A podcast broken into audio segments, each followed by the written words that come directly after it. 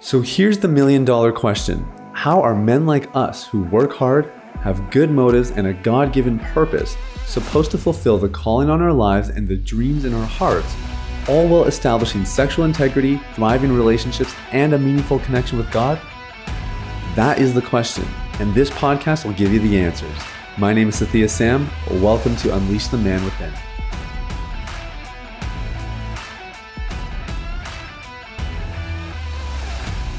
What's up, everybody? It's Sathya Sam here. Welcome to Unleash the Man Within. Thank you guys so much for listening. I hope you're having a fantastic day.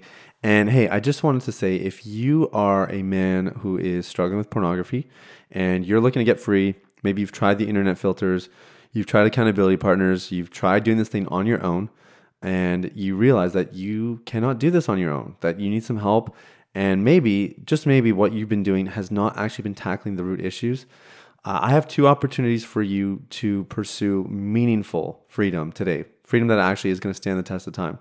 The first is my book, The Last Relapse. You can get that for free.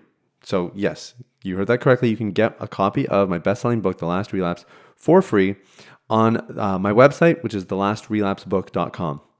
So there's a digital download. I'll send it to your email inbox. Uh, No strings attached, absolutely nothing. The second thing is, if you are looking for a program, so you know that reading a book is going to help, but you really want a hands-on approach that's going to actually walk you through a system, going to help you get free, um, then after you download The Last Relapse, you're going to be directed to a, a page that actually explains our system, talks a little bit about what it looks like to get coaching from us and how the program works. And after you watch that video, you can book a time in my calendar, and you and I can sit down and chat, and we can talk about what it might look like for you to get free permanently, forever, and what that might look like for you to participate in one of our programs. So uh, there's two ways for you to do that, and it all starts by you going to the last relapse book dot com. Um, man, I, I also just want to say, like, again, thanks for the support. Uh, for those of you that are leaving ratings and reviews, it means the world to me. And if you haven't hit subscribe yet, Uh, I don't know what you're doing. Hit subscribe, because uh, this is a chance for you to get weekly, uh, sorry, not weekly, daily, daily encouragement, support, insights, and discoveries that are going to help you live a life of uh, confidence and integrity, and really that are going to help you walk into the things that God has called you to do in your life. Now, today we're talking about how do I con- uh, counteract boredom. And boredom is part of what we call the B L T, uh, three external circumstances that frequently lead to relapses. B is boredom, L is loneliness, T is tiredness. And we find that with men especially, uh, the B L T seems to be particularly challenging. Uh, you know, when a lot of guys kind of look back on the conditions, externally at least, that were taking place when they slipped, often one of these is at play. You know, it's, uh, I was tired from a long day of work. I just needed something to give me a little boost or something to take the edge off.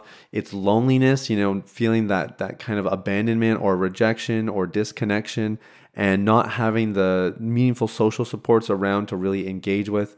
And so porn just becomes a viable, convenient alternative. And boredom. And boredom being, you know, there's just, there's nothing to do. I just have spare time. I'm kind of twiddling my thumbs here. And boredom seems to be a gateway to, you know, just very destructive behavior. And so I, I wanted to spend an episode talking specifically about that today, because it's been coming up a lot in our community, even in some of the questions that we're getting in here. And so I just thought, hey, this is a great opportunity for us to kind of go after this once and for all. And we'll probably do some episodes in the future where we'll hone in on loneliness and we'll hone in on tired, and we'll make sure we just cover the whole B L T dynamic. Uh, but today we're talking about boredom. So let's think about what really goes on when you're bored, all right? So let's just imagine that classic scenario. It's like eight o'clock at night. There's not much to do. You know, all the friends are busy. Wife is out. You're kind of alone and you're chilling. You know, there's stuff to watch on T V, but whatever. It's all kind of bland and blah, and you you feel like doing something. So that is the inception of boredom. And it's really important to acknowledge that, right? Boredom, boredom doesn't mean you have nothing to do. Boredom is when you want something to do, but you have nothing to do, okay? There's a big difference, because you can have nothing to do and be totally content and not necessarily feel bored. Boredom is marked by the desire for something to do. Very, very important, okay? It's not just, oh, there's nothing to do, I'm bored. No, it's There's nothing to do and I want to do something. I'm bored. All right. This is where boredom starts. So what that means is, what that means is, that was a tough sentence, uh, for you and I, when we identify that we feel bored, we are actually looking for something to do. Very, very important. Okay, when you're bored, you're actually looking for something to do. And when we say I'm bored, if you ever watch a kid, right? Like kids, it's funny that kids would say they're bored today when they literally have the world at their fingertips, right? Like assuming that they have access to some device, a phone or an iPad or something. How could a kid ever be bored? Well, it's not it's not from the lack of options, it's not the lack of opportunities, it's not even the lack of activities. It's that there's nothing there that is of interest. There's nothing enticing. There's nothing engaging. There's nothing that is going to serve them on a more meaningful level. And we are saying the exact same things as adults when we say that we're bored. What we really mean is it's not that there wasn't anything to do. It's that we couldn't find anything to do that, that was actually going to be meaningful, right? That was actually going to be exciting or enticing to us. So this is an invitation to grow in self-awareness. Okay, boredom is the opportunity to grow in self-awareness. And what that means is that is that you are, are vetting, okay, what, what kind of activity am I looking for? Do I feel like doing something with people? Do I feel like doing something high energy? Do I feel like doing something chill? Am I looking for, for something to, to kind of obsess over, like a hobby? Or or do I just need to get outside and maybe go for a walk? There's no right or wrong, but boredom is sort of that first domino, and we want to follow it and try to dig deeper and deeper and deeper until we understand what it is that we're really looking for. Boredom is a, a superficial description. It is it is the it is simply saying I want something enticing to do. But to figure out what that thing is, What what's something you can do that's actually going to be meaningful? You'll have to dig a little bit deeper. Um, I started Deep Clean in December twenty eighteen, and I was working a nine to five. My wife and I were only engaged at the time, so we were busy, kind of planning a wedding, but dealing with some health challenges on her end, and and so we just had our hands full. And I kind of felt the impetus to start Deep Clean, you know. And there's there's no such thing as a convenient time to do these things, and so I began to work in the mornings, uh, in the mornings a little bit, but especially in the evenings.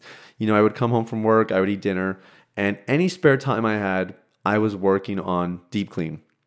So whether that was coaching calls, uh, trying to find coaching clients, uh, interviewing on podcasts, and then eventually building out a course, my evenings were always ocupado. And what it meant is that I wasn't really investing a ton in my social life, you know, and I wasn't investing tons into hobbies and that kind of thing. And, you know, finding little spots for them here and there, but really just uh, sinking a lot of my time into trying to build up Deep Clean. In July twenty twenty-one, I quit my nine to five and I decided to do Deep Clean full time. Uh, very scary decision, uh, really exciting, and it's been worth every single step of the way. But that being said, um, it's been uh, it was just it's been a learning curve. You know, I've had to adjust and make some changes. And one of the things I realized is in July when I started working on Deep Clean stuff, I just continued to basically work in my normal hours or my normal schedule. So what I mean is, um, and actually, I'm sorry, let me just rewind a little bit. Before I quit my job, probably somewhere mid twenty twenty. I had realized I discovered this thing called deep work. So the idea that that basically in the morning when you're up, uh, those first couple hours are the best place for you to do deep work. Typically, not everyone's like that.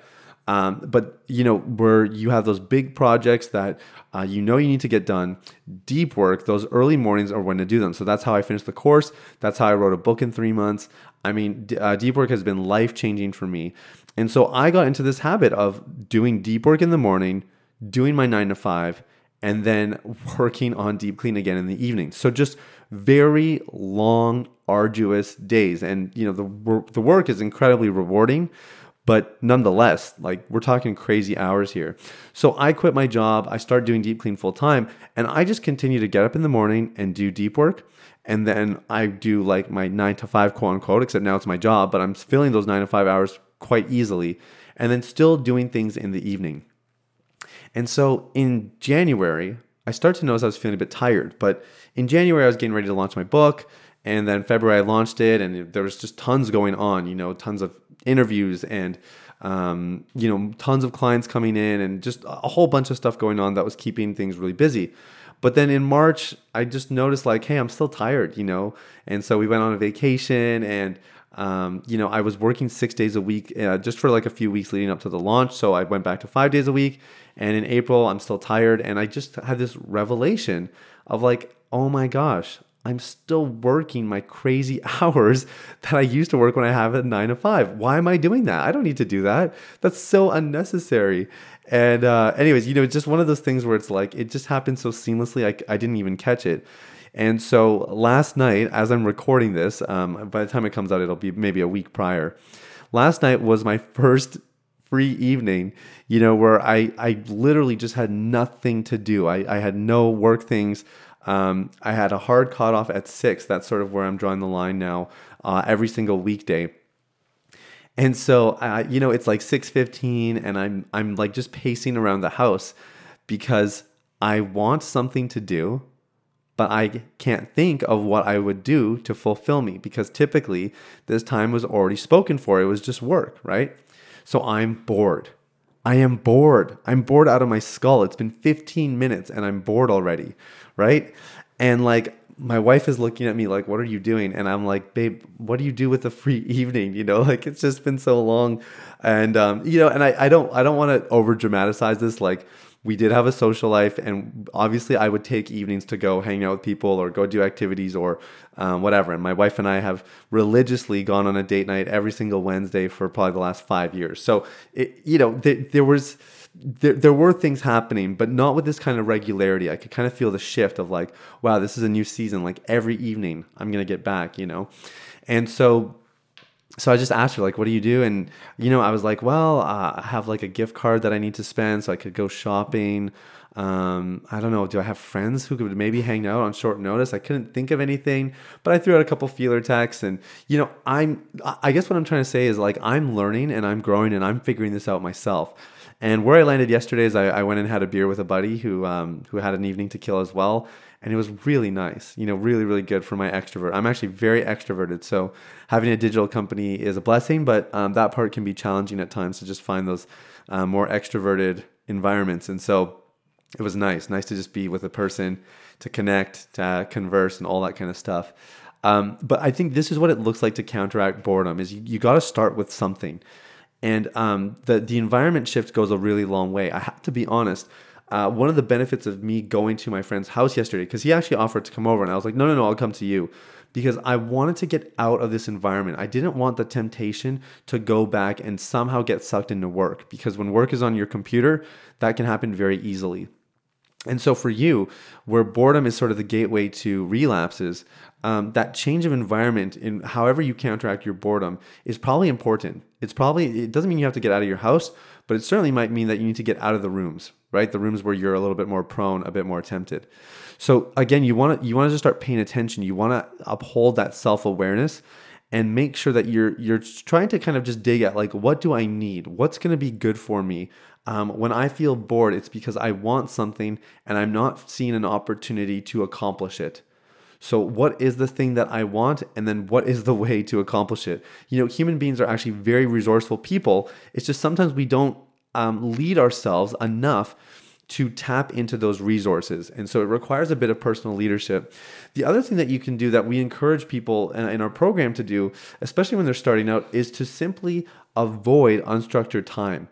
And so that requires a little bit more planning, a little bit more intentionality, but it's it's learning to just schedule those times and really making sure that um, that basically you have no open gaps in your calendar. And it might not mean that like every half hour is planned out, or for me, when I have a free evening, like for example, tonight, my evening's gonna be free again. Like I'm just living the dream over here, guys, with my free evenings, not to brag or anything. Um, but you know, I, uh, there's a, there's a big hockey game on. So like, I know I'm going to watch that hockey game. I haven't put it in my calendar, but like the time is spoken for. I have something that I'm going to be very engaged in and that I know I'm going to enjoy. And so, um, that's what I mean by unstructured time. It doesn't mean that like you meticulously schedule everything out. If you want to do that, more power to you. But it's that you you have some ideas of things you're going to be focusing your time on. And that goes a really long way. And the last thing I would encourage you to do very practically is have a list. Have just like a short list of like three go-to activities that, that you can do when you're bored that you know are going to be fulfilling, rewarding, and joy-inducing pretty much every single time. So for me, that list would be going for a walk, talking to my wife, and honestly, it'd probably be watching sports. There's always something, some some kind of sports thing on. So um, it would probably be that. And if it's not talking with my wife, it'd be hanging out with a friend. Like those are some of my my easy go-tos. And I have a couple friends I can hit up anytime, and you know they'll always make time for me, even if it's just half hour. Um, and so for me, I, I will do that. You know, and sometimes you do have to do that. You drive twenty minutes to see somebody for half hour, and you drive twenty minutes back. That's awesome. You know that you avoided unstructured time. You got a meaningful interaction. And you you you did what you needed to do to satisfy the needs of your heart. That's maturity. That's true masculinity. That's what this looks like. So look, we, we are going to become more and more bored, not because there's fewer things to do, but because we're becoming more shut off to our inner life. And when you are bored, when you catch yourself there, um, find out what is going on within, what is it that you need, and then find the best way to get that met. Excuse me. And if you need to, have a little list on hand of just some things that you can always do that you know are going to allow you to occupy time if you do have a gap and you're feeling just a little bit prone, a little bit tempted, a little bit apprehensive about possibly relapsing. So I hope that helps, guys. Uh, like I mentioned, you can get more useful tips like that. In fact, you can get our entire system that we have walked hundreds of men through for getting free of porn addiction at the last relapse book dot com, completely free of charge, my gift to you. And if you would like to be part of one of our programs, after you make that download, you will watch a training. It's going to redirect you to a training. Watch the training, and if it looks like something that you want, you can uh, press the button. It's going to invite you to book a time in my calendar. You and I can sit down and chat and figure out if Deep Clean's a good fit for you. Thank you guys so much for listening. Have an amazing day. We'll talk soon. Bye-bye. Hey, everybody. It's Sathya again. Thanks for listening to Unleash the Man Within. I wanted to take a quick moment to let you know about a free ebook that I wrote for you called The Ultimate Guide to Porn Recovery. It provides a basic framework for the recovery process and a few of my top tips completely free of charge. You can get it now at w w w dot ultimate recovery guide dot com. That's w w w dot ultimate recovery guide dot com. Now, if you've been impacted by the podcast and you want to show some support in less than sixty seconds, there are three ways you can do that. First, you can leave a rating or review on your podcast platform. This lets people like you know that the content here is valuable. Secondly, you can share this episode with someone in your life that might benefit from the content. If you're passionate about helping other people experience freedom and success in their lives, this is one of the easiest ways to do that. And lastly, you can subscribe. I personally only listen to the podcasts that I subscribe to. If you're seeking daily encouragement, guidance, and insight in your recovery journey, I highly recommend subscribing to Unleash the Man Within. Thanks for listening. I look forward to connecting with you very, very soon. The information, opinions, and recommendations presented in this podcast by Sathya Sam and his guests are for general information only and should not be considered medical, clinical, or any other form of professional advice. Any reliance on the information provided is done at your own risk.